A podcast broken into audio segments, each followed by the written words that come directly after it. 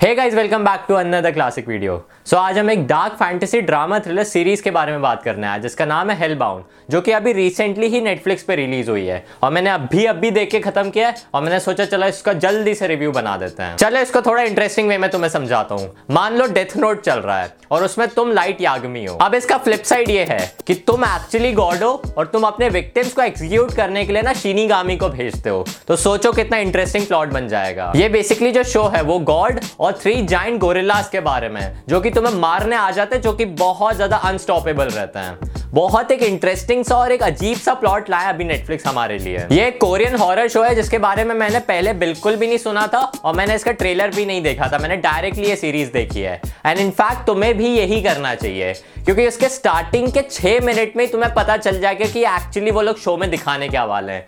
इतना ज़्यादा खून खराब है, इतना ज़्यादा थ्रिलर एक्सपीरियंस मिला मुझे स्टार्टिंग के पाँच मिनट में ही, कि देख के यार लगा कि यार इस सीरीज़ को तो पूरा ही देखना है। और स्पेशली अगर तुम थ्रिलर हॉरर चीज़ और ज़्यादा खून खराबा देखना पसंद करते हो। तो हो सकता है ये शो तुम्हारे लिए बहुत अच्छा हो। इसके जो फ़र्स्ट थ्री एपिसोड्स हैं, वो इतने ज़्यादा परफेक्शन में चलते रहते हैं। हालाँकि इस पूरे सीज़न में सिर्फ़ छह ही एपिसोड्स हैं। इसलिए ना जो स्टोरी है पूरी, वो बिल्कुल भी ना टाइम वेस्ट नहीं करती है। इवन दो उन्होंने कैरेक्टर डेवलपमेंट के लिए ना बहुत ही कम टाइम इन्वेस्ट किया है। पर जो उसकी पूरी एक स्टोरी चलती रहती है, वो एक बहुत ही अच्छे पेसिंग में रहती है। ये शो की इंटेंसिटी ना बहुत ज़्यादा ना टॉप लेवल चलती रहती है। और मैं बहुत ज़्यादा फिक्सेटेड हो जाता हूँ ये सोच के कि जो इस कैरेक्टर्स है शो में, वो लोग कितनी बुरी तरीके से मरने वाले हैं और वो कितना ज़्यादा टेरर अभी फेस करने वाले अगले ही सीन में। अब चलो इसका डिटेल में थोड़े से इंसाइट्स तो मैं बता देता हूँ। इसके जो फ़र्स्ट थ्री एपिसोड्स थे, वो मेरे पर्सनल फेवरेट्स हैं और जो बाकी के तीन मतलब फोर फाइव सिक्स एपिसोड्स हैं, वो इतने ज़्यादा मतलब बोरिंग से हैं कि उसको देख के तुम्हें लगेगा कि यार मैं देख ही क्यों रहा हूँ शो पर ना for the sake of the show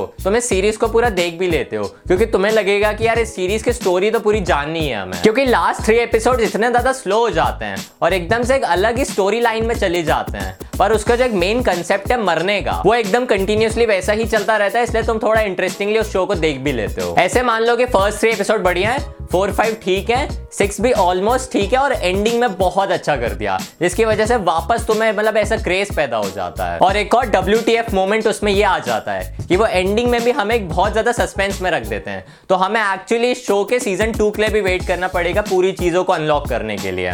जिसकी वजह से मुझे भी लगा कि यार, अरे यार, फिर से अब कितना वेट करना पड़ेगा। एपिसोड थ्री से लेके एपिसोड फोर में जो एक बीच में एक पेसिंग और एक ट्रांजिशन आया था, उसको देख के लगा कि यार, ये तो एकदम से शो ही पूरा पलट गया। वो इतना ज़्यादा इरेलीवेंट था और मुझे देख के भी बिल्कुल मज़ा नहीं आया। वो लोग इतना ज़्यादा बिल्डअप क्रिएट करने की कोशिश कर रहे थे और एकदम से उन्होंने एपिसोड के एंड में मतलब सीरीज़ के लास्ट एपिसोड के एंड में, एकदम से धमाका कर दिया। ये शो बिल्कुल भी अपने एक चिल लेवल पे बिल्कुल नहीं चलता है। और ये कितना ज़्यादा वायलेंट शो है, जो तुम्हारा शॉक लेवल जो होता है, वो बहुत ज़्यादा रेस कर देगा। अनफॉर्चुनेटली जो शो के अंदर लोग मरते हैं, उनको इतनी बुरी तरीके से मारा जाता है कि जो व्यूअर्स है वो भी देख के डर सकते हैं और इस चीज़ को देख के और ज़्यादा उनकी हालत खराब हो सकती है। अब इसमें ना बहुत ज़्यादा ह्यूमेन वैल्यूज़ की बात की गई है। देखो, अगर तुम्हारे पास गॉड्स हैं और मॉन्स्टर्स हैं और बहुत अलग अलग सुपर नेचुरल पावर्स हैं तो इस वजह से ना एक बहुत ज़्यादा कल्ट एक्सपीरियंस भी पैदा हो जाता है और इसमें बहुत अलग अलग सुप्रीम लीडर्स भी आते हैं। तो लोगों को ये समझ में नहीं आता कि वो एक्चुअली रिलीजन को फॉलो करने वाला है या कोई कल्ट पैदा करने वाला है। मैं थोड़ा डिटेल में अपना एक्सपीरियंस बताता हूँ।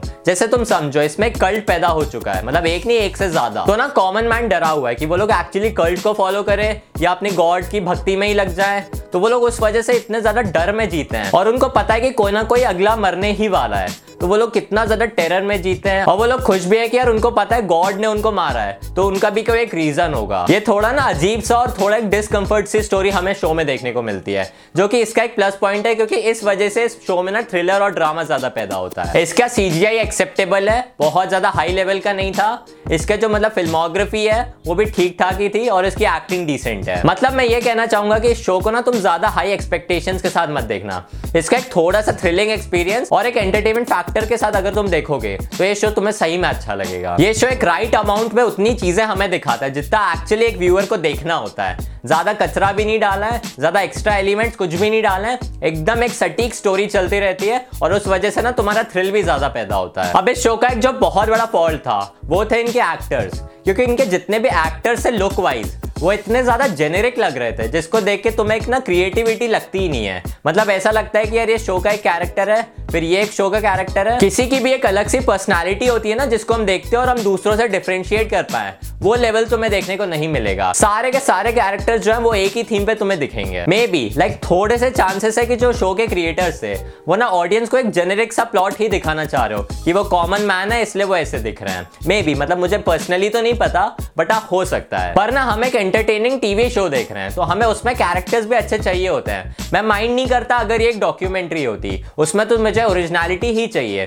पर इसमें थोड़ी सी एंटरटेनमेंट की कमी थी। तो देख लो, इसकी कास्टिंग ठीक ठाक ही थी विजुअल्स भी ऑलमोस्ट बढ़िया थे सिनेमाटोग्राफी ठीक ठाक थी एक्टिंग जो थी वो अच्छी थी और जो इसकी स्क्रिप्ट है, वो भी मतलब काम चलाऊ थी।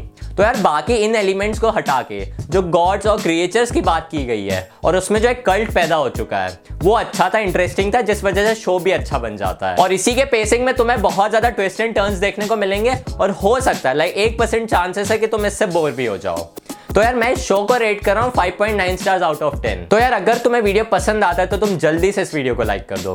और अगर तुम इस चैनल पर नए हो तो यार जल्दी से सब्सक्राइब कर दो। And I see you guys in the very next video